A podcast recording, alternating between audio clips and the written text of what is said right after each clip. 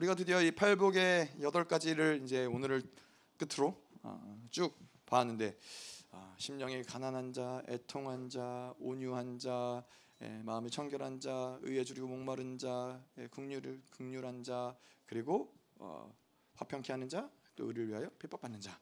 이 여덟 가지의 심령들을 쭉 이야기하면서 음, 결국에는 이 화평케 하는 자와 의를 위하여 핍박받는 자는 사실은 다른 내용은 아닌 거예요. 사실은 근본적으로는 이 청결한 마음 가운데서 하나님이 주시는 권세들인데 이거를 어, 완전 반대적인 모습으로 화평케 하는 자 모든 것을 다 평정하고 통일시키고 모든 이 원수의 어떠함들을 짓밟을 수 있는 강력한 권세 이 승리의 권세를 가진 자들이 화평케 하는 자의 권세인데 하지만 의를 위하여 핍박을 받는 것도 결국 다른 것은 아니죠. 결국 다른 것이 아니라 이것은 예, 동전의 양면과도 같은 결국 하나님이 어떤 것을 선택하시느냐? 아 이것의 문제인 것이지 어 뭐 우리가 뭐 어떤 이 화평케 하는 자는 힘이 강력하기 때문에 아니면 뭐 그 힘을 사용하며 어둠을 제압할 수 있기 때문에 그 권세를 사용하는 것이고 의를 위하여 핍박받는 자는 아무래도 힘이 연약하기 때문에 연약한 가운데 살 수 있는 최선을 다하는 것이고 아니죠. 이 모든 것들은 청결한 마음 가운데서 동일한 권세, 하나님이 부어주신 동일한 권세와 능력을 가지고 있지만 이 권세 능력이 어떤 모습으로 나타날 것이냐 이 차이가 바로 화평케 하는 자와 의를 위하여 핍박받는 자의 차이라고 우리가 이야기할 수 있는 것이죠. 자 그래서 우리가 지난주에 화평케 하는 자를 봤는데 이 화평케 하는 자는 사실은 교회는 본질적으로 이런 화평케 하는 자의 권세가 교회에게는 뭐 하나님이 부여하신 거죠. 예수 그리스도가 이 모든 것들을 이미 다 승리하셨고 그분이 교회의 머리가 되시기 때문에 그분이 모든 것들을 통치하고 다스리는 그 어떠한 이 통치의 모습들은 바로 이 화평케 하는 모든 것들을 제압하고 한 진리 안에서 한 흐름 안에서 한 성령 안에서 모든 것들을 이끌어가는 것이 교회가 이 세상을 통치하는 원리인 것이죠. 그래서 교회는 반드시 세상의 어떠함들을 타협하고 받아들이고 그 어떠함들을 가지고 살아가는 모습이 아니라 정확하게 하나님의 진리의 통치 가운데서 하나님이 예수 그리스도가 통치하신 그 통치 가운데서 정확하게 그것을 어, 고수하면서 외부의 어떤 것들을 받아들이지 않는 거예요. 받아들일 수가 없는 것이고 받아들일 필요가 없는 것이고 왜냐하면 왜냐하면 그분이 이미 모든 것들을 다 통일시키시고 평정시키시고 승리하셨기 때문에 우리는 그 승리를 어, 선포하는 것이고 그 승리를 통해서 하나님이 일하는 것들을 보는 것이죠. 이것이 바로 화평케 하는 자의 모습인 것이고 예, 교회가 마땅히 가져야 할 권세인 것이죠. 음. 자, 그래서 이 화평케 하는 자의 권세라는 것은 이 원수의 모든 역사들을 묶고 풀 수 있는, 예, 그리고 뭐 이 인간의 모든 악함과 인간의 어떠함들을 또 이것들을 묶고 풀 수 있는 권세가 바로 이 화평케 하는 자의 권세인 것이죠. 자, 근데 이제 오늘은 이제 박해받는 자, 아, 의를 위하여 핍박받는 자, 박해받는 자의 권세를 이야기할 텐데, 어, 어떠한 측면에서 이거는 사실은 어떠한 뭐 어떠한 경우에 하나님이 이렇게 일하신다. 어떠한 경우에 이 모든 것들을 제압하고 원수들을 제압하고 우리가 알듯이 요한 사도가 그랬듯이 이 아데미 신전을 두 쪽을 내면서 그 모든 원수 역사들을 에베소에 있는 모든 원수 역사들을 제압하고 뭐 이, 런 이러한 놀라운 능력과 권세로 하나님 일하실 것인지 예, 아니면은 이 모든 상황 가운데서 순교자들이 많은 순교의 피를 흘림으로써 교회가 세워지고 하나님의 생명이 흘러가고 복음이 전파되는 역사를 만들 것인지 사실 이거는 음, 어떤 룰은 없어요. 어떤 어떤 때 하나님이 어떻게 일하시느냐 이거를 룰은 없지만은 때로는 이 너무 이 죄의 두께가 너무 두터울 때, 이 악의 두께가 너무 두터울 때 때로는 하나님이 어, 우리로 하여금 박해를 받게 하시고 예, 또 이러한 순교를 통해서 우리에게 최고의 영광을 주시기 원하신다는 것이죠. 어, 이, 근데 이 최고의 영광을 주시는 어떤 그러한 측면에서 봤을 때,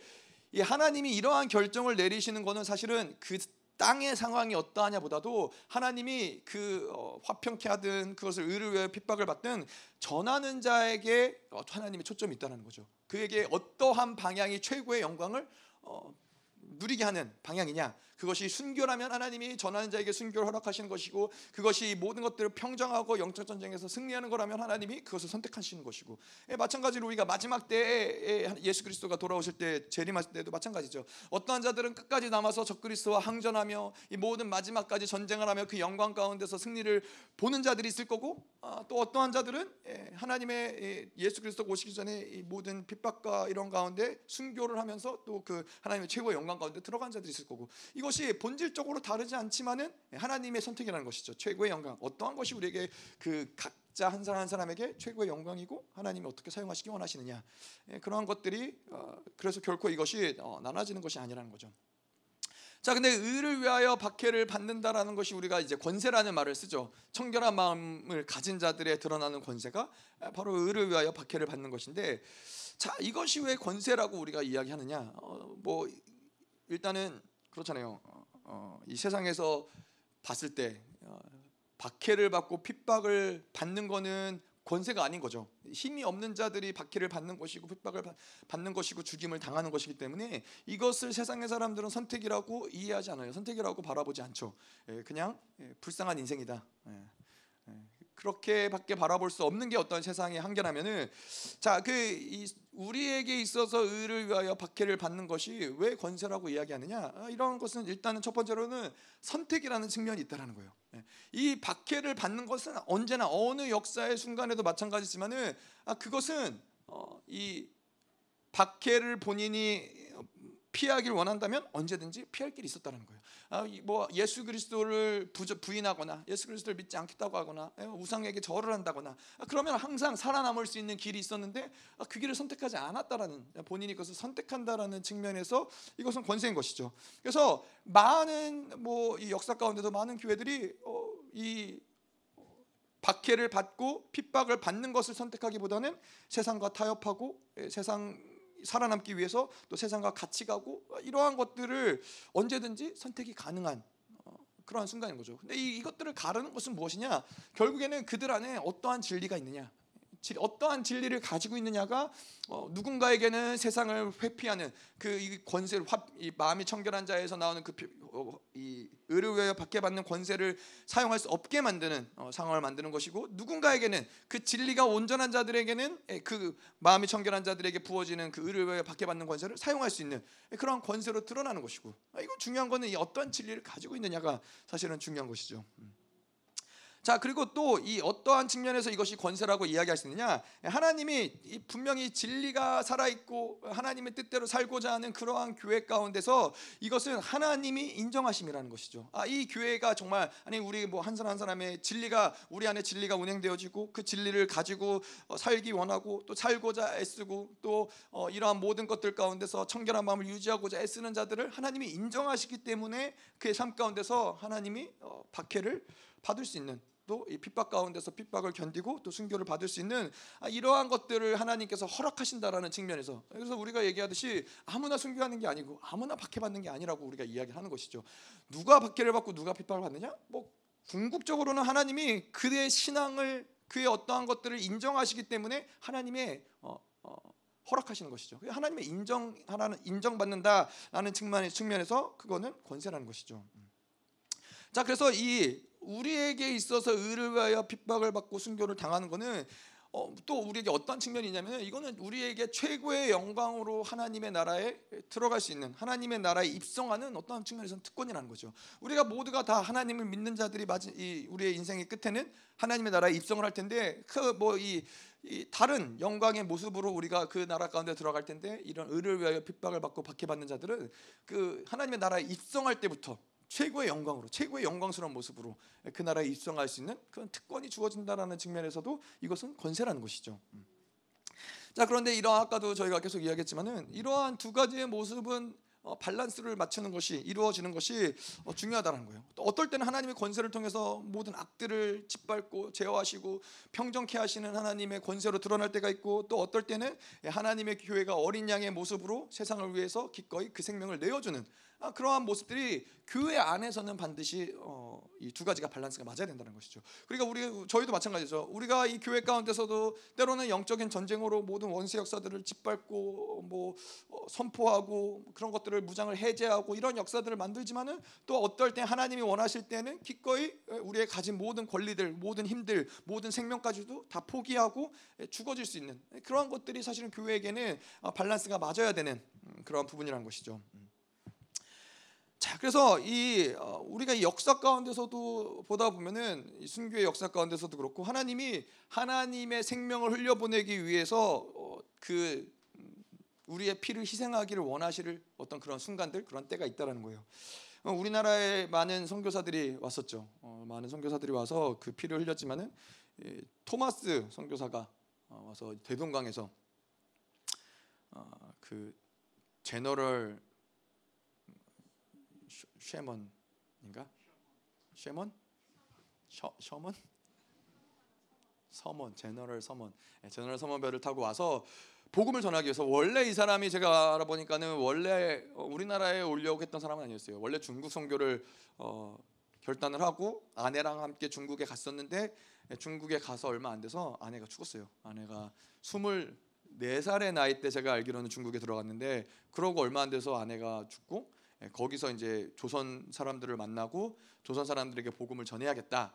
아, 그, 런데 이때가 이 흥선대원군이 모든 이, 이, 이 천주교나 뭐 이런 사람들을 박해하고 그래서 이 양화진에 많은 사람들이 뭐 죽었던 아, 뭐 그런 시간 가운데 있었는데 어, 그때 이 토마스 선교사가 그럼에도 불구하고 어, 누군가는 복음을 전해야 되지 않겠냐. 아, 그래서 예, 복음을 가지고서는 이제 대동강에 왔는데 그때 이 한국 아, 조선 병사들이 이 외국인들을 칼로 칼로 찌르고 죽이고 어, 뭐 이랬던 사건 가운데서 토마스 선교사가 어, 이 성경책을 자기를 죽이는 병사한테 성경책을 건네주면서 아, 그렇게 이제 복음이 우리나라에 들어오기 시작한 거예요. 그래서 어떤 사람들은 그렇게 얘기하더라고요.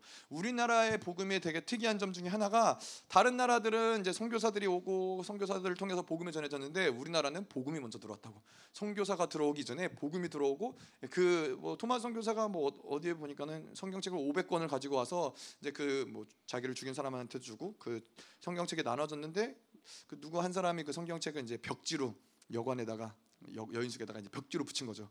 그랬는데 그 벽지로 붙인 것 때문에 사람들이 거기 머물면서 성경을 보고 복음을 받아들이고 하나님을 만나고 뭐 이런 사건들이 정말로 어떠한 하나님이 아니면 할 수 없는 사건들이 토마스 선교사가 그렇게 이 자기의 삶을 희생했기 때문에 많은 사람들이 많은 선교사님들이 그 젊은 나이에 24살이면 정말 어린 거잖아요.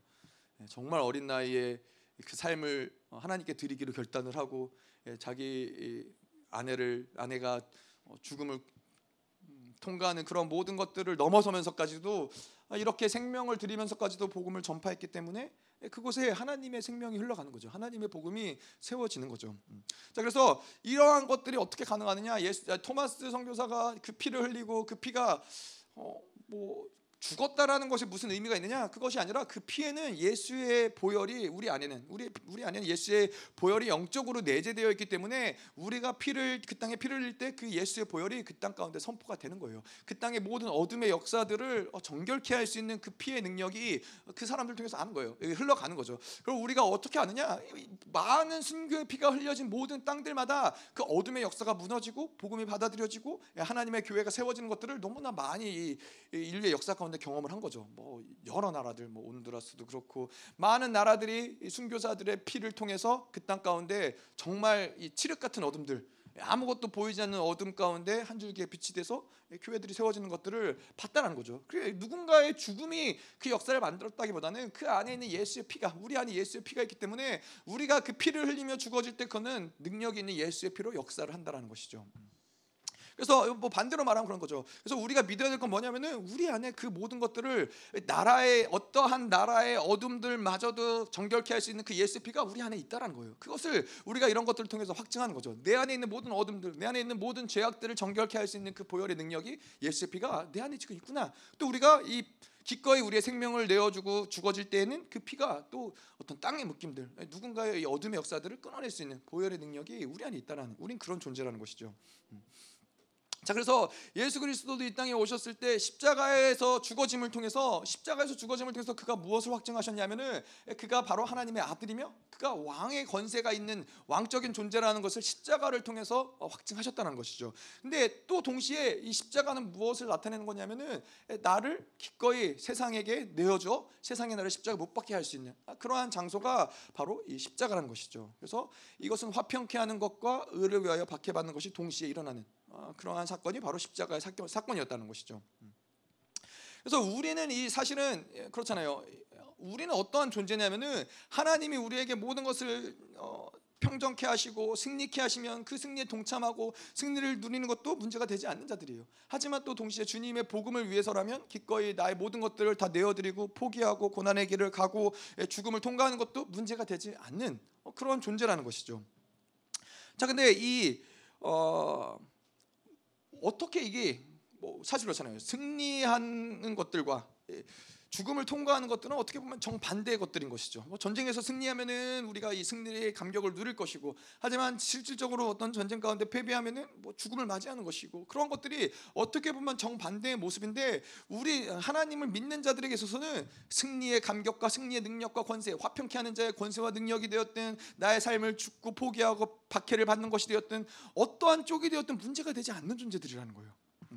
그래서 놀랍지 않습니까? 이 세상 사람들은 어떻게든 어떻게든 승리하고자, 어떻게든 이기고자, 어떻게든 이 모든 원수들에게 자기의 것들을 빼앗아 오고자 이것이 유일한 방법이지, 유일한 선택이지. 어, 내가 이 모든 이 전쟁 가운데서 패배함으로써 나의 것들을 기꺼이 내어주고 죽고 이러한 것을 목적으로 삼는 이러한 것을 문제가 되지 않는 어떠한 군사도 어떠한 군, 군인들도 없을 거예요. 근데 하나님의 자녀들은 어떠하냐? 그것이 문제가 되지 않는 거예요. 왜냐하면은 왜 그것이 문제가 되지 않냐면 우리에게는 그 승리라는 것을 넘어서는 또 이 죽음이라는 것을 넘어서는 무언가가 우리에게 있기 때문에 그렇다는 거예요. 승리가 문제가 안 되고 죽음이 문제 문제가 안 되는 그 무언가가 우리에게 있는데 그게 무엇이냐? 그게 바로 하나님 그 자체라는 거예요. 하나님 그 자체를 우리가 소유하기 때문에 그분이 우리와 함께 승리 가운데 있으시면은 우리가 승리 가운데 있는 것이죠. 그분이 근데 이 죽음 가운데 우리를 인도하시면은 그것 또한 문제가 안, 안 되는 거예요. 왜냐하면 우리에게는 이 모든 것들을 넘어서는 하나님이 우리와 함께 하시기 때문인 것이죠. 음.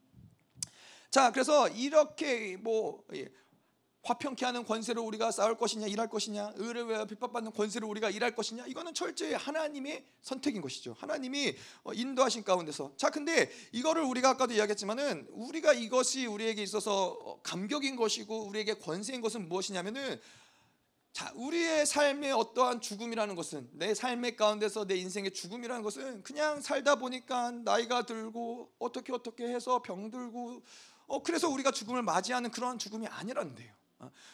우리에게 이것이 하나님의 이, 우리의 이 런 믿는 자들에게 어떠한 선택이 되었든 하나님의 이 인생을 선택하신다라는 것은 만왕의 왕이신 그분이 우리의 인생의 어떤 과정들, 인생의 결말들 이것들을 내가 선택하는 것이 아니라 그분이 만왕의 왕 천, 천지를 창조하신 창조주가 그것을 선택해 주신다라는 것이 그것이 놀라운 어, 특권인 것이고 영광인 것이고 권세인 것이죠. 그래서 우리의 죽음은 내가 아, 그냥 어떻게 가다 보니까 죽는 것이 아니라 정말로 신실하게 하나님께 나아가는 자들은 그분이 그 모든 죽음의 시간과 죽음의 어떤 영광과 이 모든 것들을 그분이 결정하신다는 거예요.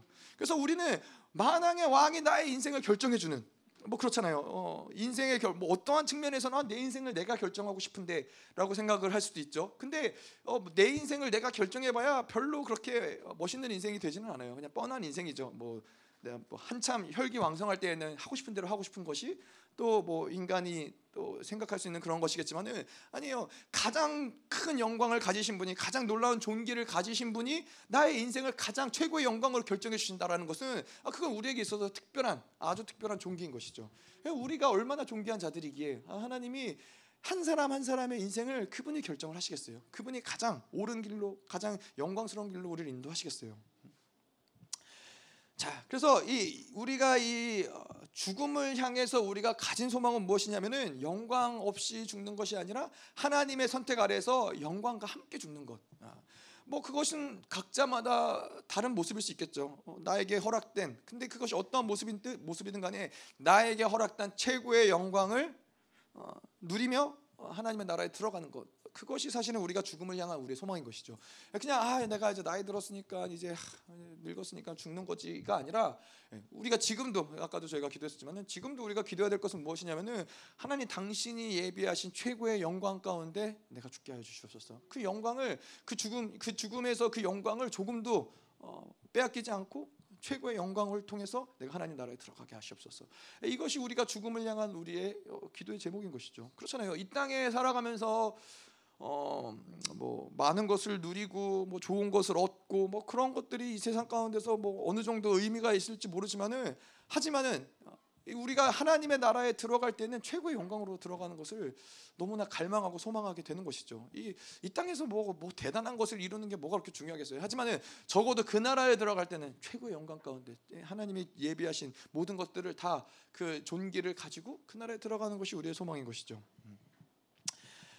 자, 그래서 이렇게 이제 어, 우리가 이 살아가는 시대 가운데 지금은 이제 초림의 시대를 넘어서서 주님이 다시 오실 재림의 시간 가운데 우리가 살아가고 있는데 자, 이 재림의 시간 가운데에서 어, 이 순교와 핍박의 역사들은 반드시 일어난다는 거예요. 예, 많은 사람들이 복음을 위해서 순교를 당하고 핍박을 당하고 이러한 실질적인 순교와 핍박의 역사들이 마지막 때 예수님이 돌아오실 때에는 일어나는 것이죠. 그래서 7년의 환란 가운데서도 많은 사람들이 또 복음을 복음으로 인하여 죽어가는 사람들, 예, 핍박으로 인하여 핍박 고통받는 사람들이 분명히 이 모든 환란의 시간 가운데 존재할 것이라는 것이죠.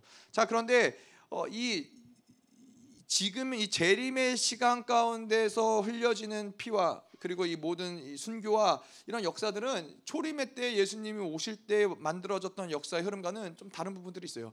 초림의 때그 예수님이 초림하시고 복음이 전해질 때도 많은 사람들이 생명을 잃었잖아요. 많은 사람들이 순교의 피를 흘렸는데 그때의 초점은 뭐였냐면은 예, 생명의 역사를 만들어내는 생명의 역사를 창출하는 것이 흘려졌던 예수의 그그 그 선교사들의 피의 흐름이었다면은 재림의 시간 가운데는 어떠한 하나님의 흐름 가운데 있냐면은 하나님의 심판의 기준들을 만드는 거예요. 하나님의 의인의 자녀들이 박해를 받고 순교를 당함으로써 마지막 때 심판의 잣대를 그러한 어떠한 이 시간을 통해서 만들어 가신다는 것이죠. 뭐 그, 물론 그럼에도 불구하고 여전히 우리가 예수님이 다시 오실 때까지는 생명의 역사가 어, 생명을 창출하는 역사들은 계속해서 이 세상 가운데 일어날 것이지만은 어, 이런 어떤 대세적인 흐름 하나님의 일하시는 흐름들이 이제는 심판의 기준을 세우는 시간이라는 것이죠. 음. 자, 그래서 이 마지막 때 그런 심판의 기준이 되는 자들이 어떤 자들이냐? 바로 남은 자들 남은 자들이라는 것이죠. 남은 자들이 바로 이런 핍박받는 자들이고 그들의 진리를 가졌기 때문에 의를 위하여 박해를 받을 수밖에 없는 어, 그런 자들이라는 것이죠. 그래서 미가사의 미가서 예언처럼 남은 자들이라는 것은 그들이 가진 권세라는 것은 바로 절른 바 저는 자 쫓겨난 자, 환란 받는 자 아, 이러한 자들을 우리가 남은 자라고 그러는 것이죠. 이러한 이 남은 자가 되는 것은 그냥 어떠한 모든 사람들 아무나 어, 교회를 다니기 때문에 남은 자로 서는 것이 아니라 진리를 가졌기 때문에 그렇다는 거예요. 진리를 가졌기 때문에 진리를 위하여 기꺼이 어, 모든 것들을 포기하고 좁은 길을 선택하고 환란을 선택할 수 있는 자들이죠. 자, 그래서 우리가 이 진리를 가졌다는 것이 어떤 의미냐? 아, 진리를 가진 것이 왜 이렇게 중요하냐? 어, 좀 그런 부분들을 보자면은 남은 자의 이제 마지막 시대 가운데 여러 가지 교회 모습들이 있겠지만 특별히 남은 자들의 교회의 모습은 무엇이냐면은 참 진리를 가지고 또 그 진리를 사수함, 그 진리를 지켜내는 교회가 바로 남은 자들의 교회라는 거예요. 자 그러기 위해서는 일단 중요한 거는 먼저 진리를 먹을, 먹어야 돼요. 진리가 있어야 되겠죠. 내가 진리를 먹고 내 안에 진리가 있어야 그 진리를 선포할 수 있는 것이고 또 그 진리를 지켜낼 수 있는 것인데 자 이러한 진리를 가진 자들에게는 반드시 핍박의 순간들이 핍박의 시간들이 올 수 있다는 거예요. 그래서 이 사단이 궁극적으로 어, 망가뜨리려고 하는 것이 무엇이냐, 훼손하려고 하는 것이 무엇이냐, 그것이 바로 진리라는 것이죠.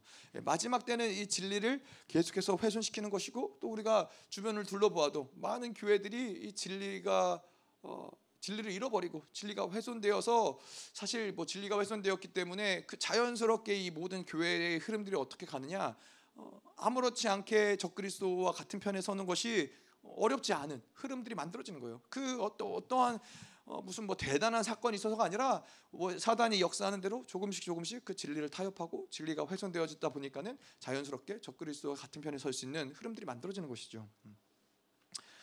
자, 그래서 이 어, 남은 자의 교회는 반드시 이런 진리를 위해서 핍박을 당하고 어, 진리를 위해서 박해를 받을 수 있는 아, 그러한 모습들이 남은 자의 교회 가운데서는 아, 발견되어져야 된다는 것이죠. 뭐 이거는 마지막 시대뿐만 아니라 모든 역사 가운데서도 동일하게 아, 그런 역사들이 이루어졌었어요. 그래서 뭐 중세 시대 때에도 이 마틴 루터가 있기 전에 150년 150년 전쯤에 예, 이탈리아에서 피렌체에서 사보나롤라라는 어떤 이, 이 음, 사람이 이제 종교의 개혁의 문을 열었는데 이 사람의 특징은 무엇이냐면은 이 모든 설교 가운데 그들이 이 그 성도들이 그 지역 가운데서 그 나라에서 행해지고 있는 모든 악들에 대해서 단호하게 이야기할 수 있고 그것에 대해서 진리를 선포할 수 있고 그것을 꾸짖을 수 있고 그러한 강력한 그런 진리를 선포했었는데 아, 그렇게 선포하다 강력한 진리를 선포하다 보니까는 기존 교회들이 가만히 내버려 둘 리가 없는 거죠. 기존 그 교회들, 특별히 그 시대 가운데는 이 천주교 어, 그리고 교황 아, 이러한 사람들이 어, 그 그를 이단으로 규정하고 결국에는 이제 화형을 당하는 일까지 이루어지게 되는 거예요. 진리가 선포되면은 늘 핍박이 따라올 수밖에 없다라는 것이죠. 자 그래서 이 남은 자의 교회의 모습은 또 어떤 모습이 있냐면은 참 진리를 가지고 그 진리를 사수하는 것도 있지만은 네. 또 한 가지는 이 영광스러운 모습으로 영광스러운 교회의 모습으로 서가는 것들이 바로 이 남은 자의 교회의 모습이라는 것이죠. 자, 영광스러운 교회가 어떻게 세워지느냐? 뭐 그것도 물론 뭐 이런 마땅히 진리를 가지고 진리를 살아내는 삶의 모습들을 살아야 되겠지만은 결국에는 이 어, 영광스러운 교회로 서가지는 모습은 무엇이냐면은 바로 이 고난을 선택한다는 거예요. 기꺼이 손해 볼 줄 아는 교회. 예. 이 고난을 선택하기 때문에 또 그 의를 위해 핍박을 받기 때문에 하나님의 영광을 보게 되는 것이고 또 하나님의 영광을 보기 때문에 그 말씀에 순종하게 되는 것이고 또 그 말씀에 순종하기 때문에 그 교회는 영광스러워질 수밖에 없다는 것이죠. 그래서 교회가 어떻게 성장하고 교회가 어떻게 크는 것이냐? 바로 이 고난을 통과함으로써 교회가 성장하고 교회가 영광스럽게 어, 만들어진다는 것이죠. 모든 역사 가운데 있었던 영광스러운 교회들의 모습은 다 한결같이 이 고난의 시간들을 공 동체가 함께 통과하면서 교회가 영광스러워진 것이죠. 사도 바울이 그래서 이 골로새서에서 그런 고백을 하죠. 영광스러운 교회가 되는 첫 번째 비결은 무엇이냐? 자기 육체에 그리스도의 남은 고난을 채우는 거라고. 이것이 뭐 예수 그리스도가 십자가에서 죽으신 그 고난의 분량이 부족하기 때문에 그래요. 어, 뭐 아니면은 예수 그리스도의 십자가의 분량 가운데 자기의 분량을 더 해야 되기 때문에 그래요? 예, 아니에요. 그런 것들이 아니라 이 사도 바울이 봤을 때는 예수 그리스도가 이 땅에 오셔서 십자가를 통해서 어, 그분의 이 핍박과 고난과 그분의 죽으심을 통해서 십자가를 통해서 영광스러운 교회가 세워졌다는 것이죠. 그래서 이 사도 바울이 그 예수 그리스도가 죽으심을 통해서 세워진 영광스러운 교회를 보니까 또 자기가 그 영광을 보니까는 기꺼이 자기도 예수 그리스도의 고난에 자신도 동참하게 되는 것이죠. 그래서 교회를 위해서 그 고난을 선택한다는 거예요. 영광을 보기 때문에 교회의 영광을 보기 때문에 그분의 예수가 살아갔던 그 삶의 모습을 본인도 어, 따라간다는 것이죠. 음. 자 그래서 이렇게 교회가 나아가는 어떤 삶의 모습들, 교회가 살아가는 어떤 모습들은 이 세상에서 이야기하는 세상에서 이해할 수 있는 평범하고 평이한 모습들로 교회가 어, 나아갈 수는 없는 거예요. 이 모든 우리가 데살로니가 교회도 그렇고 교회들을 보면은 아, 그렇잖아요. 세상이 이해할 수 있는 교회가 아니에요. 이, 세상과 함께 짝하고 세상과 함께 더불어 타협하고 세상과 함께 장사하고 파트너를 맺고 아, 그렇게 해서 살아가야 되는데 교회는 그러기를 어, 거절하는 거예요. 세상과 함께 살아가기를 거부하고 거절하고 예, 세상은 이해할 수 없는 방법으로 존재하는 것이고 세상에 이해할 수 없는 방법으로 어, 그들의 삶을 결정하는 것이고 그들의 어떤 생명을 내어주는 것이고 예, 교회는 세상이 이해할 수 있는 방법으로 존재하는 것이 아니라는 것이죠. 음. 우리도 마찬가지 마찬가지지 않습니까? 세상에서는 명절 때면은 가족이 모여서 어, 하하호호 즐겁게 어, 같이 음식을 나누고 그래야 되는 게 세상에서는 당연한 것이고 어, 우리 특별히 우리나라의 어떤 문화 가운데서는 당연한 것인데 어, 세상 우리 뭐 명절 때마다 모여서 예배드리고 집회를 가고 기도를 하고 세상은 이해할 수 없죠. 뭐 여러분들도 그런 시간들이 있었는지 모르겠지만은 열방교회에서도 보면은 아, 그런 것 때문에 얼마나 많은 핍박을 받는지 가족들에게 얼마나 욕을 먹고 얼마나 핍박을 당하고 어, 뭐 어떤 어떤 가정은 정말로 어, 찾아오지도 말라고 이제는 찾아와도 만나주지도 않고 뭐 이러한 시간들을 통과하는 거예요. 아니 세상 이뭐 굳이 그렇게 살 이유가 뭐가 있어요? 세상의 사람들은 굳이 그렇게 미움을 받고 고난을 받고 욕을 먹으면서까지도 그렇게 살 이유가 뭐가 있어요? 근데 우리가 그렇게 살아가는 이유는 뭐예요? 우리에게 그 진리가 있기 때문에 세상은 이해할 수 없는 영광을 보았기 때문에 세상은 알 수 없는 아, 그러한 하나님의 놀라운 존귀를 맛봤기 때문에 아, 우리는 기꺼이 세상과는 다른 길을 가는 것이죠.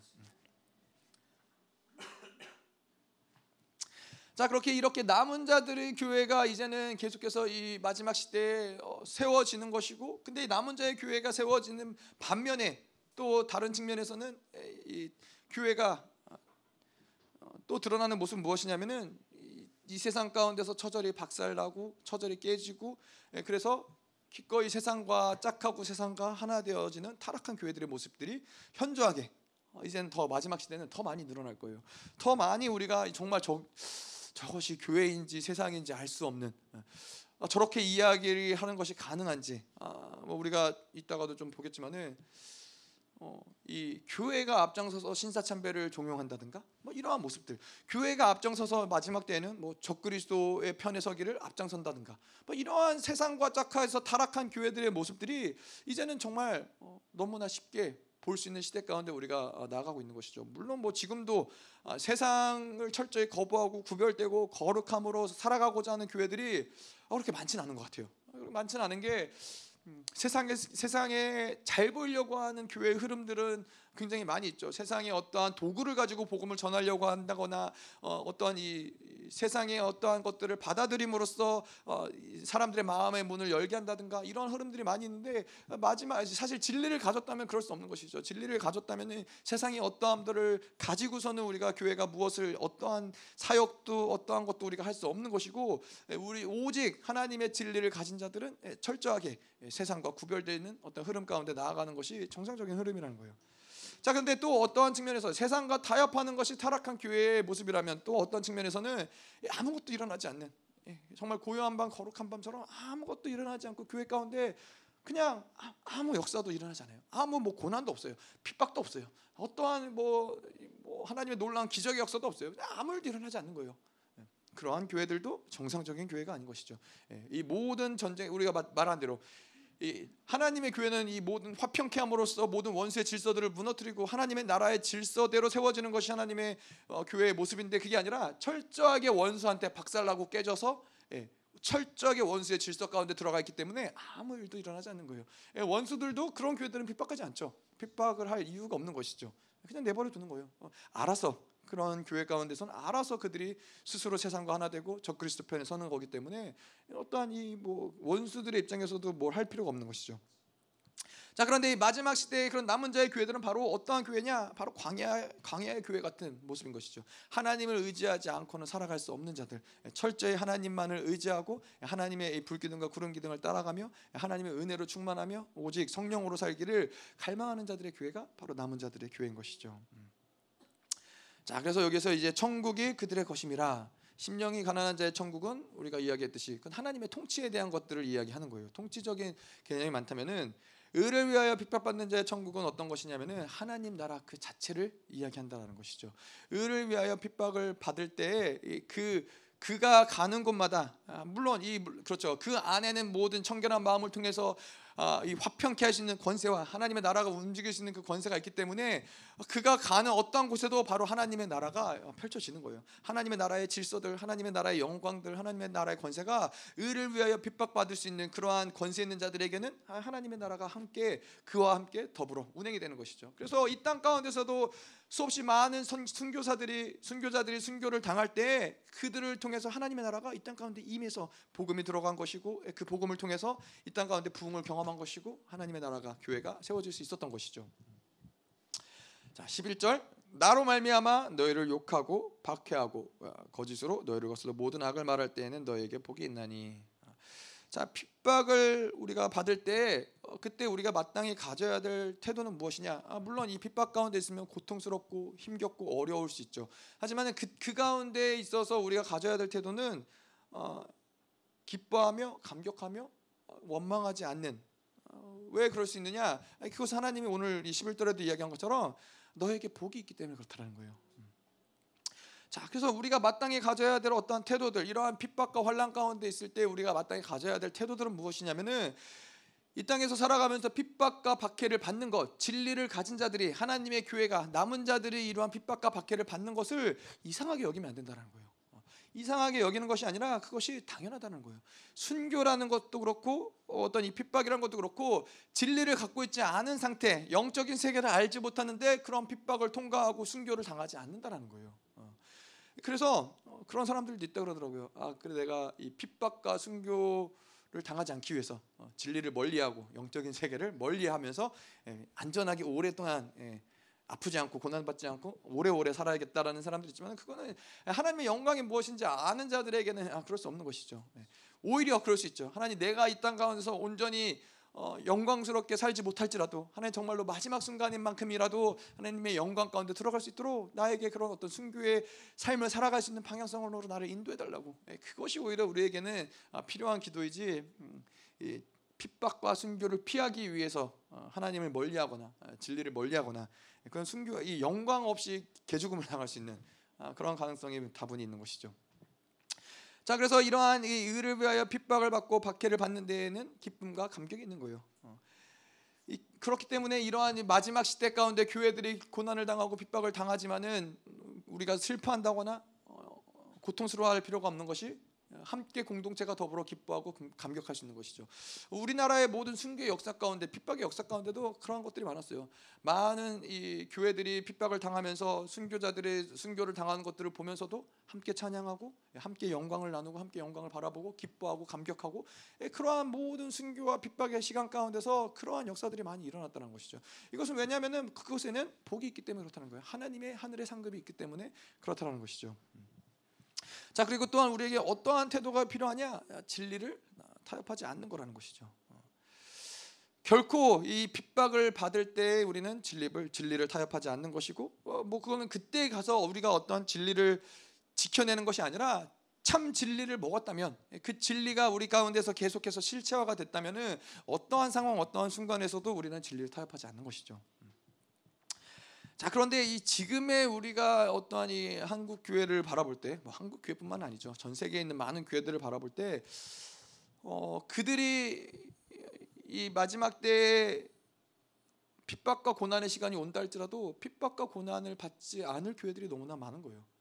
핍박과 고난, 뭐 우리나라 같은 경우도 이 마지막 때 핍박이 온다 할지라도 아니면 뭐이뭐 이슬람의 어떠한 영향력들이 온다 할지라도 예, 그것이 별로 그렇게 고난스럽지 않고 문제되지 않는 교회들이 많이 있을 거예요. 그냥 그것을 받아들이는 것이 어렵지 않은 어, 우리가 지금 들었죠. 이 세계 종교가 뭐요? 세계 종교가 모든 세계에 있는 종교들을 다 서로가 인정해주고 그것을 어, 또 진리로 서로가 인정해주는 거예요. 그래서 어 뭐 불교가 됐든 이슬람이 됐든 그것이 뭐 그것을 받아들이는데도 거부감이 없고 그것을 인정해 주는데도 거부감이 없는 것이죠. 어, 그런 그러한 것들이 모든 것들이 결국에는 자기가 고난과 핍박을 통과하지 않아도 되는 모든 길들이 열리는 것이죠. 뭐 이슬람이 와서 이슬람의 어떠한 것들을 제시한다 할지라도 그것을 타협하고 생존할 수 있고 살아남을 수 있는 길들을 계속해서 지금도 많은 교회들이 만들어가고 있다는 거예요. 뭐 실질적으로 내가 이슬람이 오면 타협해야지가 아니라 진리를 타협하고 진리를 빼앗기다 보면은 자연스럽게 그런 흐름들은 만들어진다는 거예요. 그래서 그런 증거들이 세계의 많은 종교들이 지금 연합되어지고 있고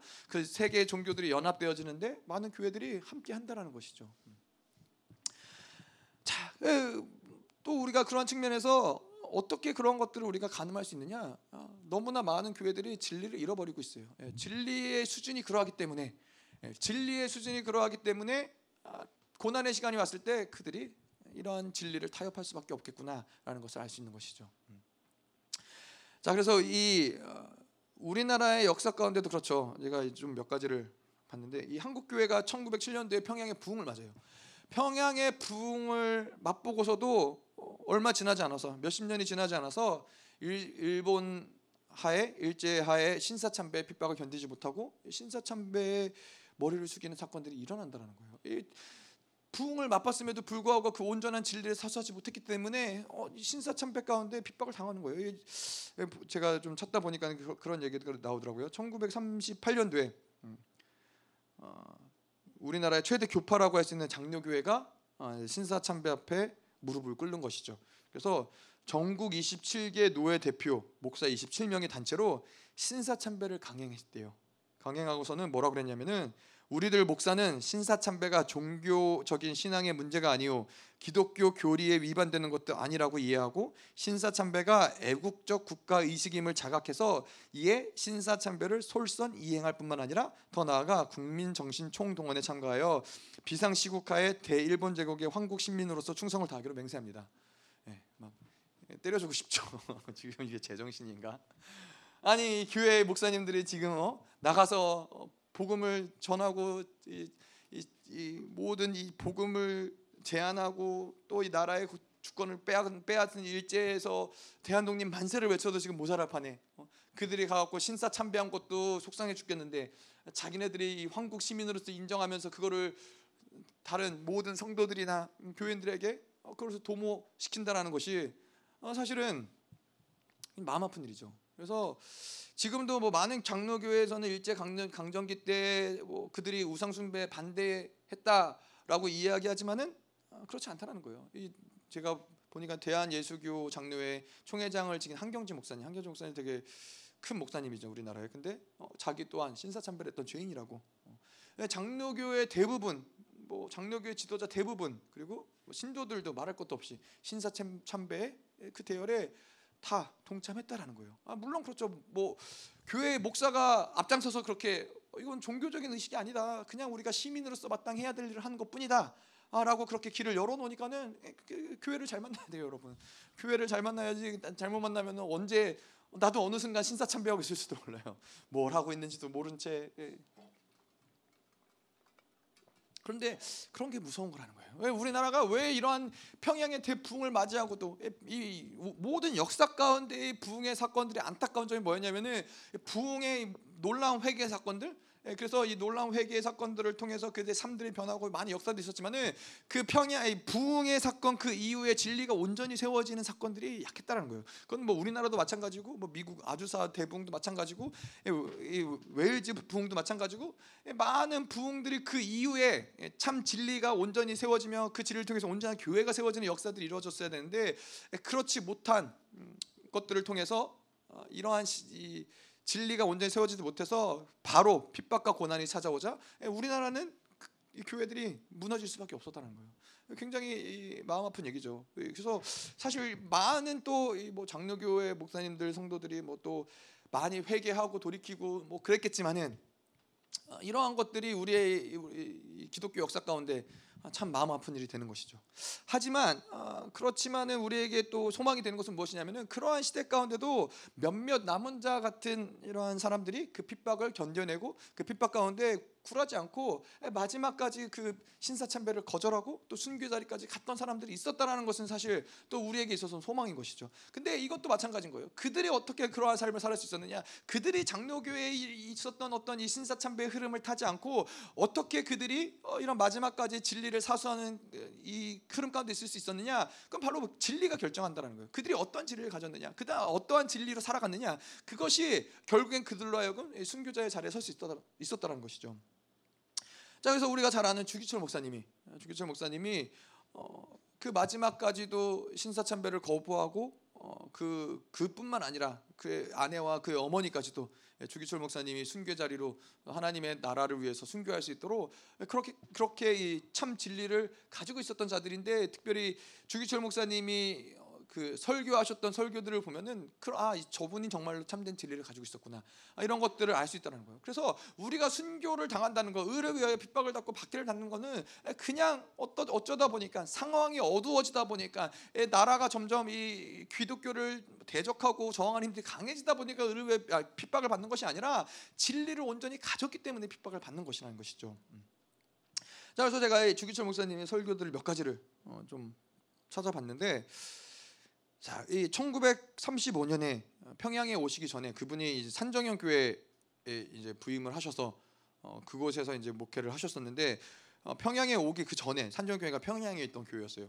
평양에 있던 교회인데 거기에 오시기 전에 1935년에 이 장로교 목사님들이 모인 금강산에서 온정리 수련 수련회에서 이제 그분이 이제 그 목사님들을 향해서 설교했던 어, 내용의 이야기가 있어요. 제가 한번 읽어볼게요. 뭐라고 그러셨냐면은 그 그들을 향해서 목사님들 향해서 선지자 예레미야는 자기의 조국 유다가 망하는 것을 보면서 눈물을 흘리며 회개하고 목청이 터져라 외쳐댔건만 오늘의 목사님들은 왜 현세의 권력에 아분만 하고 일본의 태평성대를 찬양하며 눈물은커녕 오히려 이 사악한 시대와 어두운 현실에 아첨만 하고 있는가 세례 요한은 동생의 아내와 간통한 헤로당을 그 면전에서 책망하였다 죽이고 살리는 권한을 한 손에 들고 있는 통치자 앞에서 그 죄를 책망하는 세례 요한은 물론 일사가고였고 그 일사가고 연후에 할 말을 다하였고 그 일사가고 연후에 선지자의 권위가 섰던 것이다 그런데 오늘날 목사님 여러분들은 강단 앞에서 하고자 하는 말을 왜 못하는가? 몰라서 말을 못하는가? 알고도 모른 채 하는 것인가?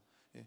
이, 이, 당시에 제가 잘은 모르지만 주기철 목사님 그렇게 나이가 많으신 상태가 아니었어요. 아주 그냥 젊, 젊은 어, 시대의 목사님 젊은 나이의 목사님이었는데 진리를 보고서 진리가 훼손되는 것을 보고 많은 목사님들이 그 신사 참배 앞에서 그 일제 치하 아래서 그 권력 앞에서 해야 될 말을 못하는 것들을 보고 주기철 목사님이 아, 그런 이야기들을 했던 것이죠. 근데 여기서 뭐라고 제가 이 마음에 어떤 것이 무엇이었냐면은 할 말을 다 이 세례 요한이 헤로당 앞에서 자기를 죽이고 살릴 수 있는 헤로당 앞에서 무엇이 맞는 말인지 무엇이 진리인지 무엇이 옳은 것인지를 이야기했기 때문에 선지자의 권위가 섰다라는 거예요. 네. 우리가 진리를 진리로서 그 어떠한 고난과 상황과 이 순, 어, 핍박의 순간에서도 진리를 진리로서 선포할 때 그 진리의 권위가 서는 거예요. 그 교회의 권위가 서는 거예요. 그것이 하나님의 나라의 권위가 서는 건데 이, 이 마땅히 그 진리를 선포해야 자들이 입을 다물고 그이 세상의 권세 앞에 침묵하고 있을 때에는 하나님의 진리는 땅에 떨어지는 것이죠. 하나님의 권세는 땅에 떨어진다는 거예요. 자 그래서 이제 또 이 주기철 목사님이 산정현 교회 이제 부임을 하시면서 어, 그러면서 어, 설교하신 것 중에 뭐라고 이야기하시냐면은 최근 조, 조선 통독부에서는 그 국가 의식이라는 명분으로 신사 참배를 강요하고 있습니다. 그러나 신사 참배는 10계명의 제1 계명과 제2 계명을 어기는 여호와 이름에 대한 범죄요 하나님께 대한 배신입니다. 산정혁교회 신도들은 절대로 신사 참배를 해서는 안 됩니다. 이로 인한 모든 책임은 담임 목사인 제가 지겠습니다. 이 다음에 주님이 너는 내 이름과 평안과 즐거움을 다 받아 누리고 고난의 자는 어찌하고 왔느냐 하시면 내가 무슨 말로 대답을 하겠습니까? 너는 내가 준 유일한 유산인 고난의 십자가는 어찌하고 왔냐고 물으시면 내가 무슨 낯으로 주님을 대하겠습니까? 내 주의 십자가만 바라보고 나아갑니다. 예, 주기철 목사님은 정확하게 하나님을 지혜를 하나님의 진리를 받았고 하나님의 은혜를 경험했고 예, 하나님의 그 어떤 사랑을 경험했기 때문에 어떠한 순간에서도 그거를 배신할 수 없는 거예요. 우리가 잘 알다시피 폴리컵도 마찬가지였죠. 하나님의 신실하신 그 은혜를 경험하면서 살아가는 자들은 어떠한 순간이라도 그것을 포기하고 그것을 배신하는 것이 생명을 포기하는 것보다 훨씬 더 어려운 일일 수밖에 없다는 것이죠.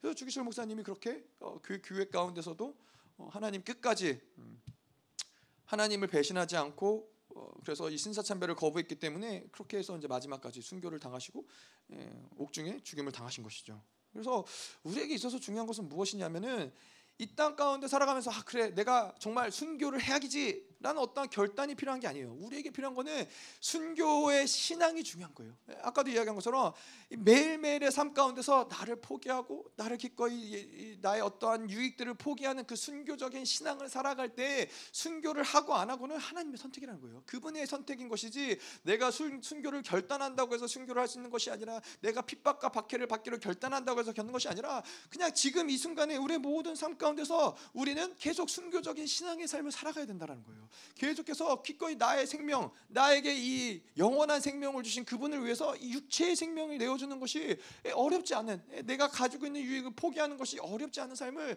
매일매일 살아갈 때 우리에게 그 순교의 어떠한 어떠함들이 하나님의 선택 가운데서 이루어질 수 있다는 것이죠. 자, 이 주기철 목사님 참 훌륭하신 분인데 이 주기철 목사님의 스승이 누구냐? 어, 조만식 선생님이라는 거죠. 저의 조상. 예, 그래서 찾아보다 보니까 나오더라고요. 조만지 선생님 밑에서 그래서 원래 산정현 교회가 조만지 선생님이 계시던 곳이었는데 주기철 목사님한테 찾아가 가지고 예, 산정현 교회의 목회자로 와달라고. 어, 그래서 조, 조만식 선생님은 장로님이셨고 오산학교에서 예, 그 주기철 목사님 외에 또 여러 어, 훌륭하신 인물을 교육시키신 교육가 집안에서 제가 태어났습니다. 아 제가 이 얼마 전에 독립기념관에 아이들하고 갔는데 아무리 찾아봐도 조마시 선생님의 기록이 없는 거예요. 그래서 아, 이게 무슨 일이지? 왜 어? 아니 왜 독립기념관에 조마시 선생님이 없지? 근데 나중에 그냥 곰곰이 생각을 하다 보니까는 이분이 워낙에 어, 북한 사람이셨어요. 북, 북측 사람이셨어요. 예, 북한이 일어나기 전에 북측에서 평양에서 있었고 그래서 이 우리나라가 이 남한에서 남한이 독립하고 이제 대한 대한민국이 세워지는 그 정부 안에서 많은 사람들이 조만 선생님한테 가갖고 어, 이제 남한으로 와라 남한으로 와서 함께 나라를 세우자. 그래서 어, 그런 사람들이 찾아왔을 때 조만 선생님이 아 자기는 갈 수 없다. 그 자기마저 북한을 떠나면 북한은 어떡하냐. 그래서 끝까지 이제 평양에 남아 계시다가 어, 김일성이 정권을 잡고 그 김일성 정권 아래에서 이제 감 자택 감금이 되죠 예, 자택 감금이 돼서 거기에서 이제 평생을 지내시다가 아마 돌아가신 걸로 알고 있어요. 예, 뭐 하여튼 예, 주기철 목사님 얘기가 나와서 음. 저희 아이들이 또 자랑스러워하라고. 자 어쨌건 12절 기뻐하고 즐거워하라 하늘에서 너의 상이 큼이라 너희 전에 있던 선지자들도 이같이 박해했느니라. 우리에게 이 핍박을 받는다라는 것은 무엇을 이야기하느냐? 우리에게 이 내가 지금 의를 위하여 핍박을 받고 있다는 것은 여러 가지를 확증해 주는 것인데 첫 번째로는 그것은 우리가 참 진리를 내가 먹고 있구나. 아, 이것이 확증되는 거예요. 우리가 이 핍박을 받 갖고 있다라는 것. 아, 우리가 누누이 이야기하지만은 진리를 갖지 갖고 있지 않은 사람들에게는 사실은 불가능한 얘기인. 예. 진리를 갖고 있지 않으면 언제든지 어, 뭐 그렇잖아요. 생존을 기꺼이 나의 생존을 위해서 기꺼이 어, 생존할 수 있는 길들을 선택하는 것은 이 세상에 너무나 당연한 일이라는 것이죠. 예, 나의 생명을 포기하면서까지도 내가 가진 모든 것들을 포기하면서까지도 예, 그 진리를 살아간다라는 것은 그 진리가 정말 참 진리이기 때문에 가능한 얘기지 아, 그냥 적당히 신앙생활을 하는 사람들에게는 절대로 가능한 얘기가 아닌 것이죠. 뭐 지금 들었잖아요. 아, 어, 뭐 신앙생활을 하지만은 어, 신앙생활이 어떤 하나님이 어떤 것보다도 내 시간이 더 중요하고 어, 내가 가진 것이 더 중요하고 내 유익이 더 중요한 사람들에게 그러한 사람들이 과연 이 핍박의 시간과 고난의 시간이 왔을 때 의와 핍박을 진리를 인하여서 선택할 수 있느냐?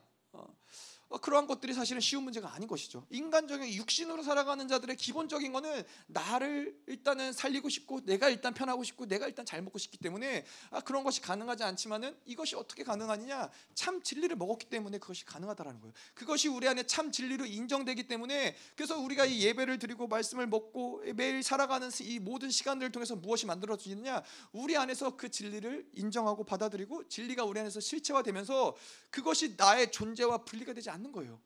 나의 존재와 분리가 되지 않는다라는 것은 그 존재는 어떠한 상황 가운데 갖다 놓는다 할지라도 아, 그 존재는 존재로서 어, 계속 있는 거죠.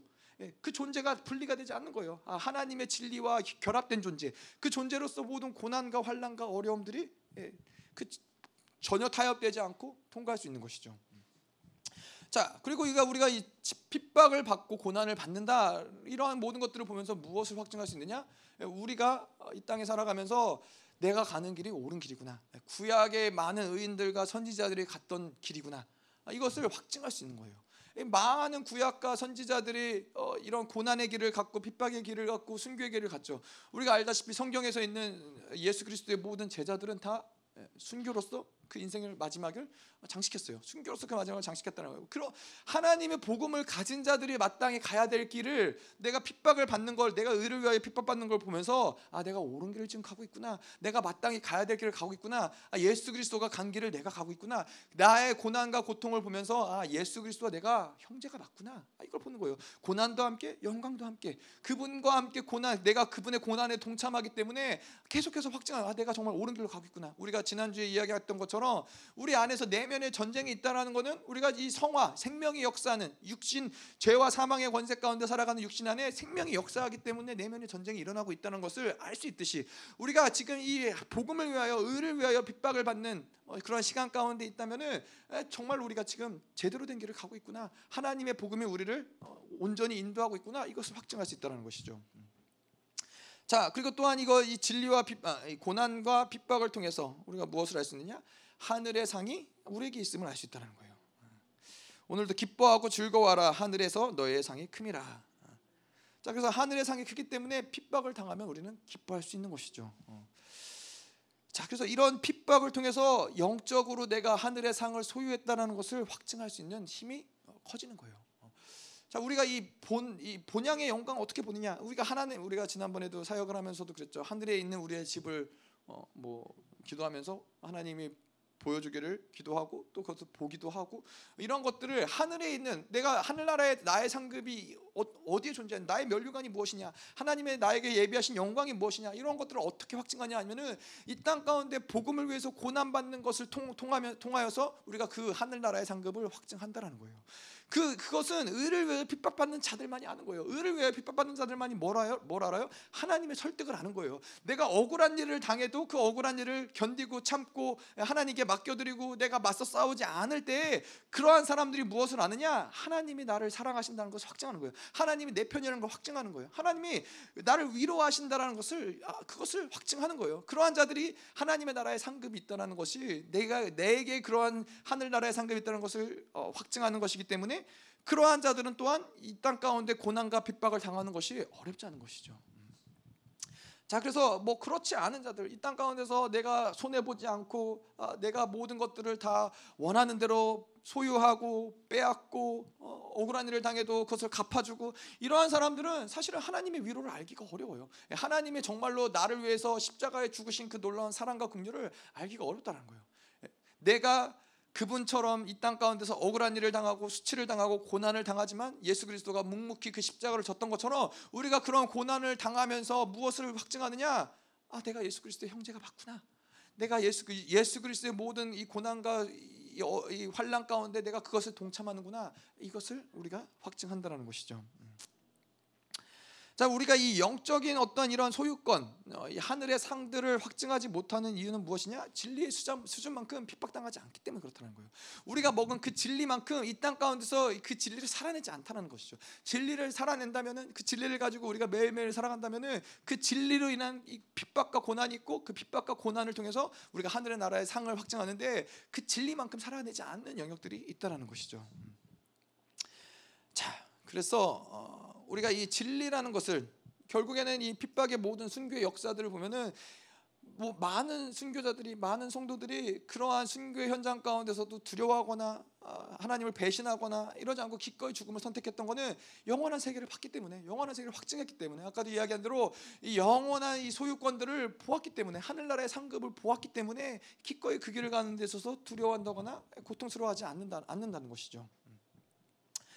자, 그래서 우리가 이 진리 아, 이 진리가 중요한 것인데 진리를 가지고 이 진리를 우리가 이 삶을 살아가면서 진리의 대가를 치르는 것이 우리가 이 땅 가운데 살아가는 데서 중요한 거예요. 진리를 살아내는 것이 그 진리를 대, 사는 뭐 여러 가지로 표현하시죠. 진리의 대가를 치른다라고도 이야기할 수 있고 진리를 산다라고도 이야기할 수 있고 어, 여러 가지로 이, 이야기할 수 있지만은 어, 뭐 목사님들 얘기하시면은 복음은 대가가 비싸면 비쌀수록 좋은 거라고. 네. 우리가 이 세상에 가서 무엇을 살 때는 시장에서 뭘 살 때는 싸게 사면 이득이잖아요. 조금이라도 싸게 사면 이득인데 복음은 그렇지 않다는 거예요. 복음은 비싼 값을 치르면 치를수록 아, 그것이 유익이라는 거예요. 어. 자, 그 무슨 얘기냐? 아, 말씀을 듣고 말씀을 듣는 것으로 끝나는 것이 아니라 자신을 쳐서 복종케 하고 예, 그 말씀에 순종하다가 손해를 보는 그 의를 위하여 핍박받는 것을 경험하면 경험할수록 그 말씀의 감격과 권세가 드러난다는 거예요. 그러지 않겠습니까? 하나님의 말씀에서 그 말씀을 어떻게든 살아보려고 몸부림을 치고 또 그것 때문에 오해를 받기도 하고 수치를 당하기도 할때 그때 그 말씀이 내 안에서 울려 퍼지는 그 감격이 하나님의 살아계신 그 말씀이 내 안에서 울려 퍼지는 그 권세가 어, 결코 이 세상의 어떠한 행복과 비교할 수 없다는 거예요. 고난과 그래서 하나님 믿는 자들이 어, 기꺼이 고난을 선택하고 핍박을 선택하는 삶을 살아가는 것이죠. 그래서 이 마태복음 18장에 이야기한 것처럼 천국은 마치 밭에 같이 감추인 보배를 발견한 것 같아서 모든 것을 팔아서 사는 것과 같다는 거예요. 그러니까 진리는 우리가 될 수 있으면 모든 대가를 치러서라도 진리를 사는 것이 중요하다는 거예요. 진리를 사고 진리를 위해서 그 모든 대가를 치렀을 때 거기서 오는 기쁨과 감격이 있다는 것이죠. 자, 그래서 자, 우리가 이 예배를 통해서도 그렇고 집회를 통해서도 그렇고 많은 진리들을 받아들이는데 여러분들이 우리가 가지고 있는 이 진리의 가치가 여러분 얼마 얼마세요? 뭐 사람마다 다르겠죠. 내 내가 가지고 있는 그 진리의 가치, 진리의 값은 얼마인가? 어.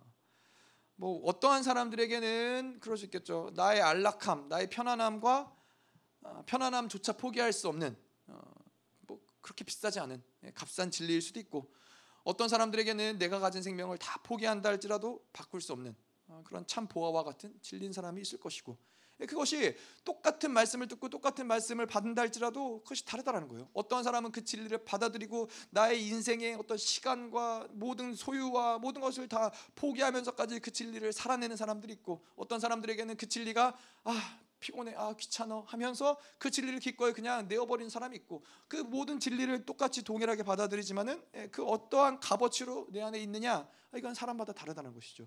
그것이 우리가 이야기하는 고린도 전서에서 이야기하는 공력이라는 거예요.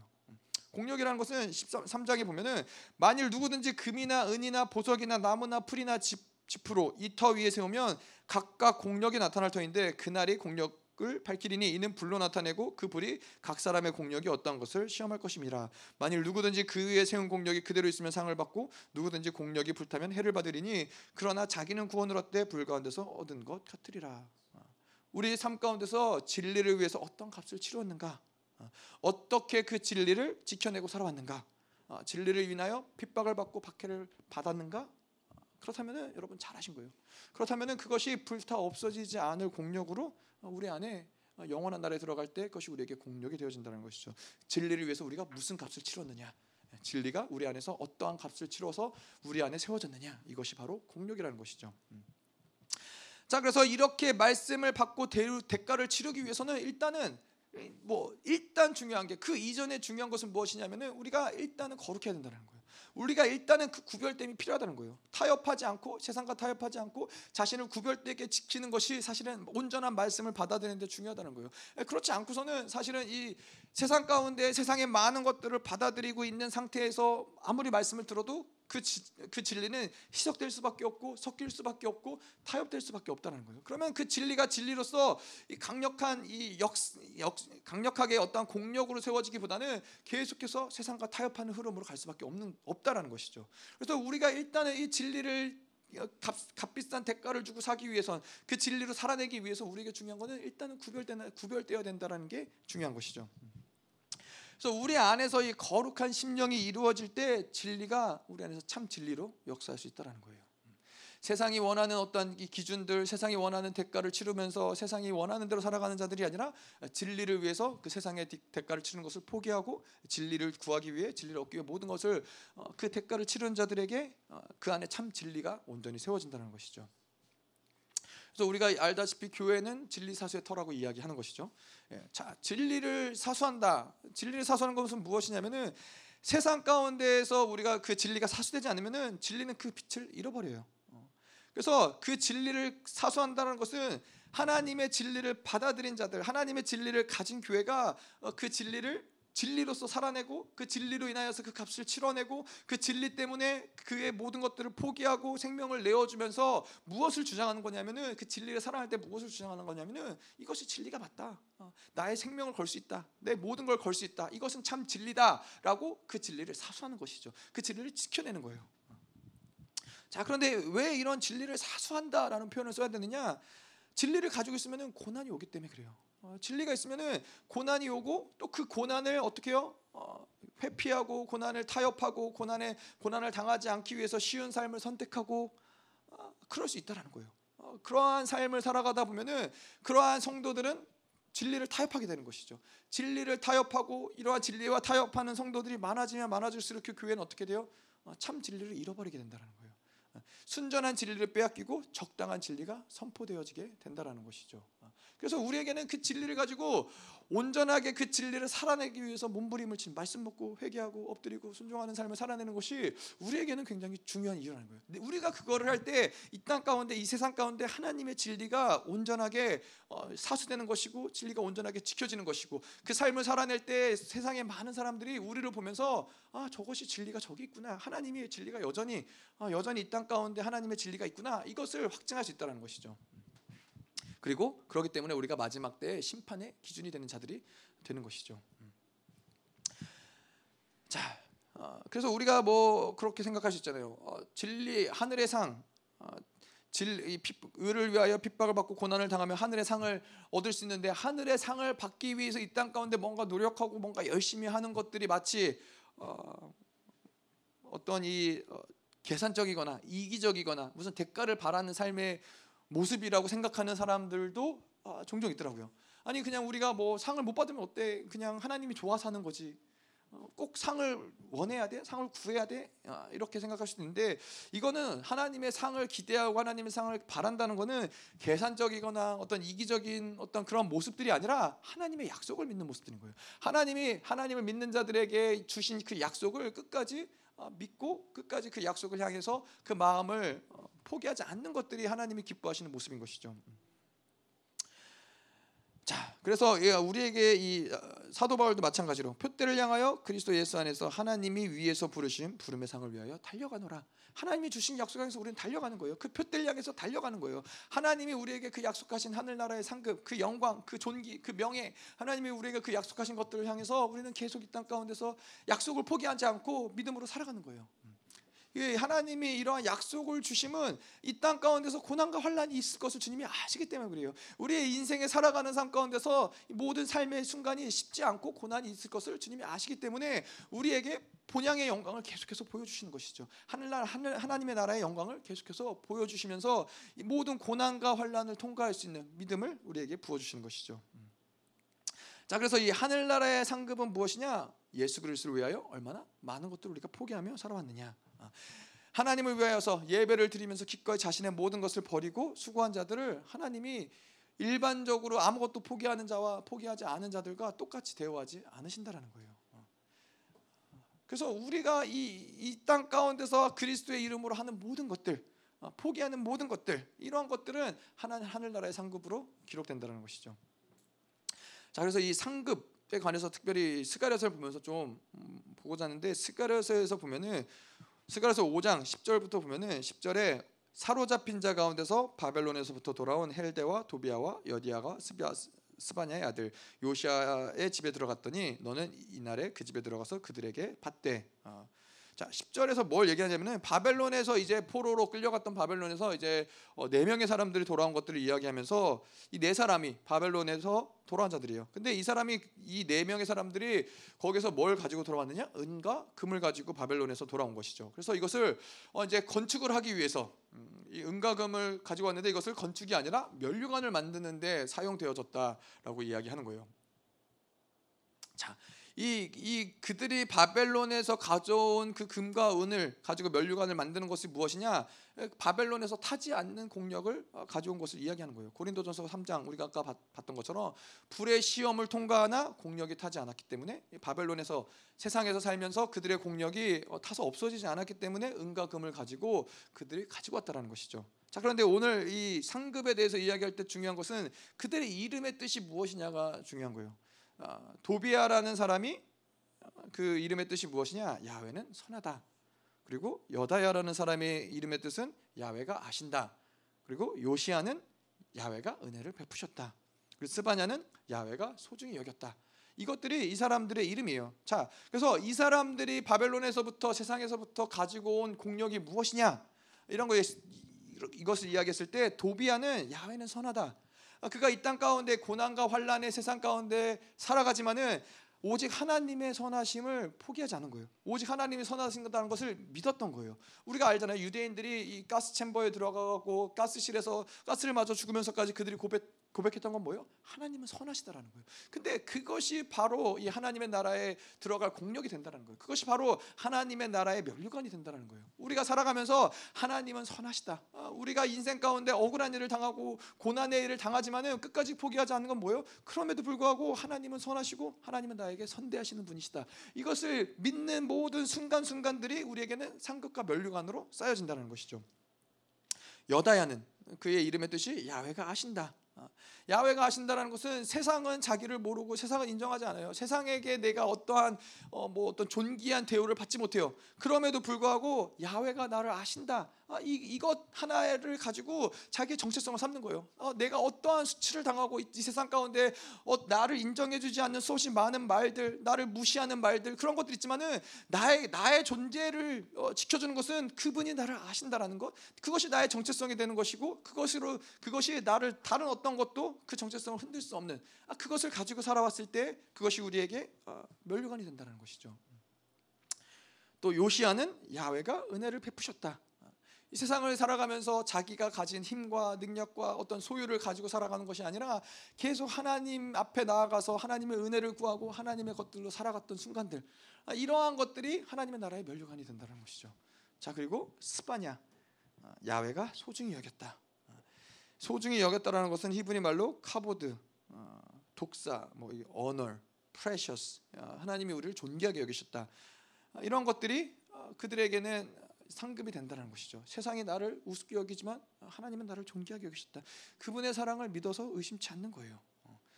자, 그래서 우리가 이러한 모든 것들이 우리의 인생 가운데 아까도 이야기했지만은 음, 의를 위하여 박해를 받는 모든 것들 가운데서 어떤 이 순교적인 결단이 아니라 순교의 신앙을 살아가는 삶의 모습들이 우리에게는 상급이 되고 면류관이 되는 것인데 이러한 모든 순간들이 우리의 삶 가운데도 여러분들 안에서도 있었을 거예요. 아, 하나님이 아시지. 그래.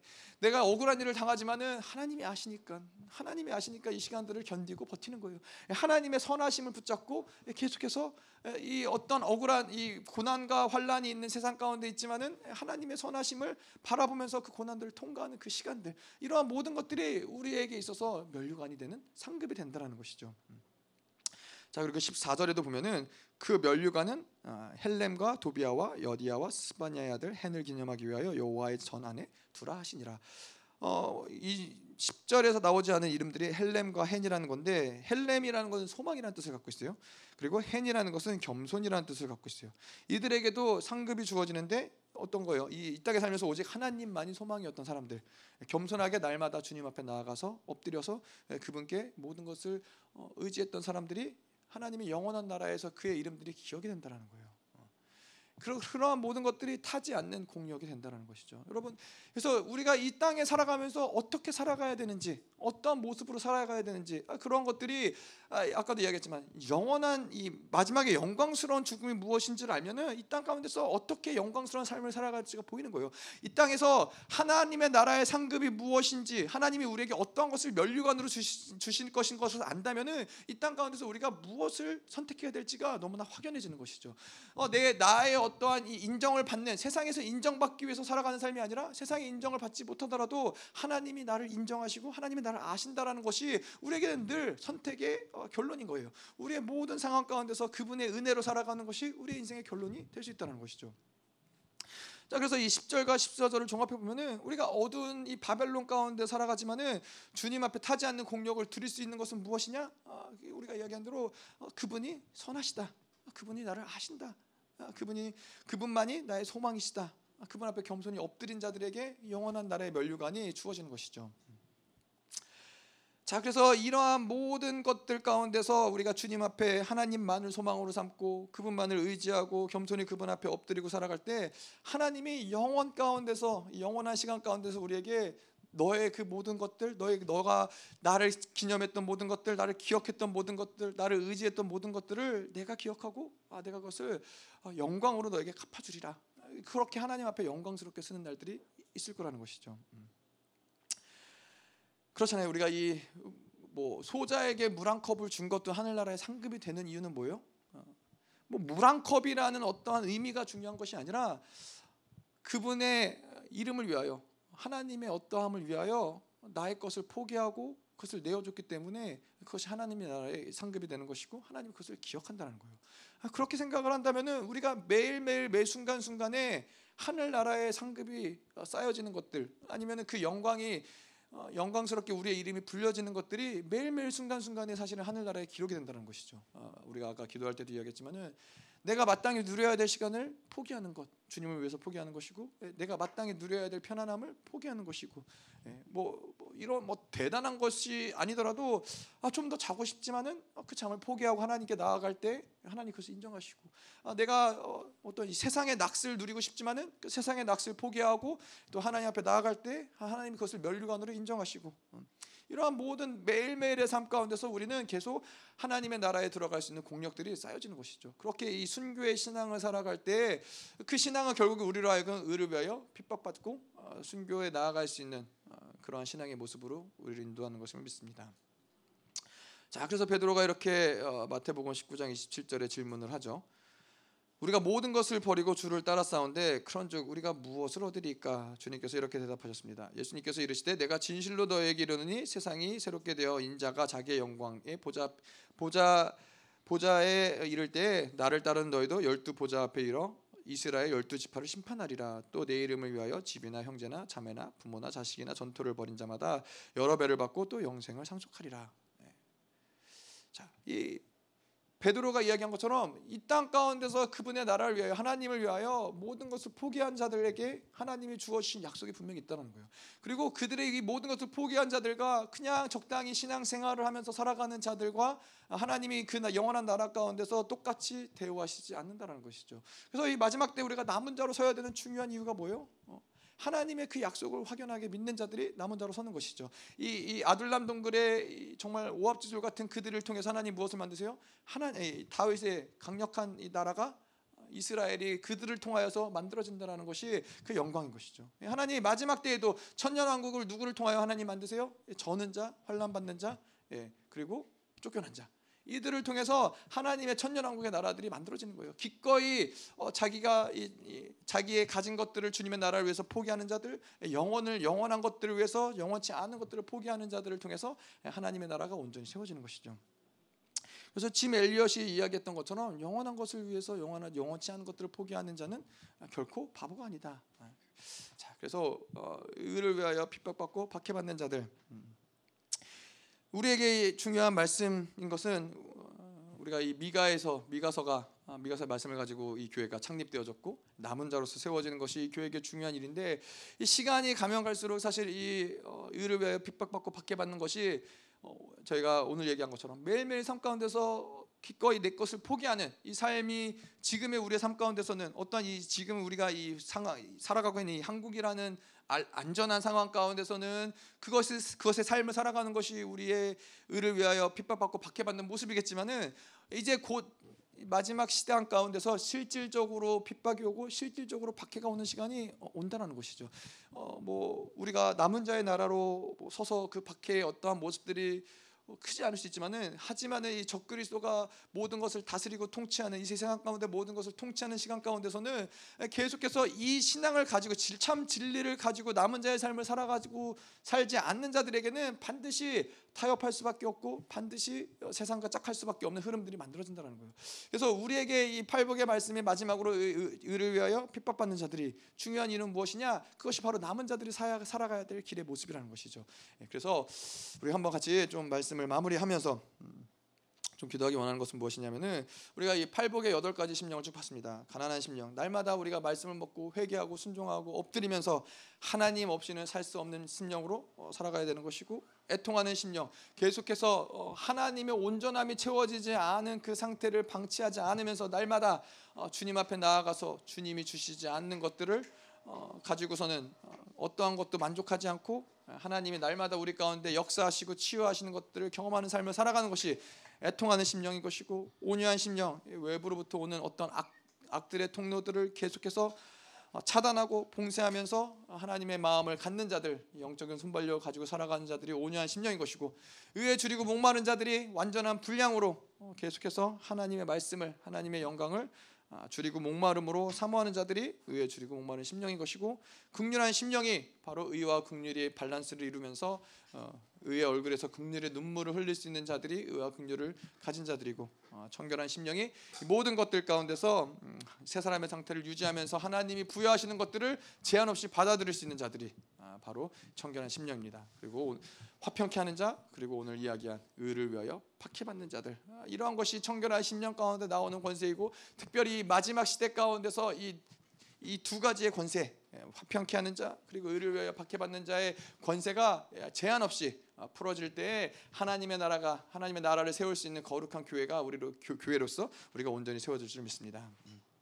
음. 자, 그래서 오늘 우리가 기도할 때 하나님 그렇습니다. 우리가 하나님 이 영광을 보게 하여 주시옵소서. 하나님 의에 줄이고 목마르며 하나님 이 화평을 갈망하며 하나님의 나라의 가운데서 하나님 기꺼이 모든 것들 가운데서 박해받기를 선택하는 당신의 자녀들 가운데 그 교회 가운데 이제 남은 자에게 주어진 하나님의 약속이 온전히 성취되는 것들을 주님 보게 하여 주시고 하나님 우리의 매일매일의 삶 가운데서 주님을 닮아가는 그 모든 삶의 흐름들을 하나님께서 만드시며 하나님 역사하여 주시옵소서. 하나님 이 시간에 계속해서 하나님 나의 모든 이삶 삶의 흐름들이 나의 모든 삶의 초점들이 하나님 주님으로 가기 원합니다. 하나님 그 진리 가운데서 이제는 진리를 살아내며 하나님 기꺼이 하나님 핍박과 박해 받는 시간 가운데 들어갈 때 순교의 신앙을 선택할 수 있는 하나님 그 신앙의 모습으로 우리 인도하시기를 하나님 시간도 강력하게 역사하여 주시옵소서. 우리의 힘과 능력과 우리의 노력으로가 아니라 하나님 당신의 진리를 먹었기에 하나님 당신의 사랑을 받았기에 하나님 그러한 사랑과 진리 가운데 하나님을 향해 나아갈 수 있는 하나님 거룩 한 자들이 세워져 수 있도록 하나님 오늘 역사하여 주시옵소서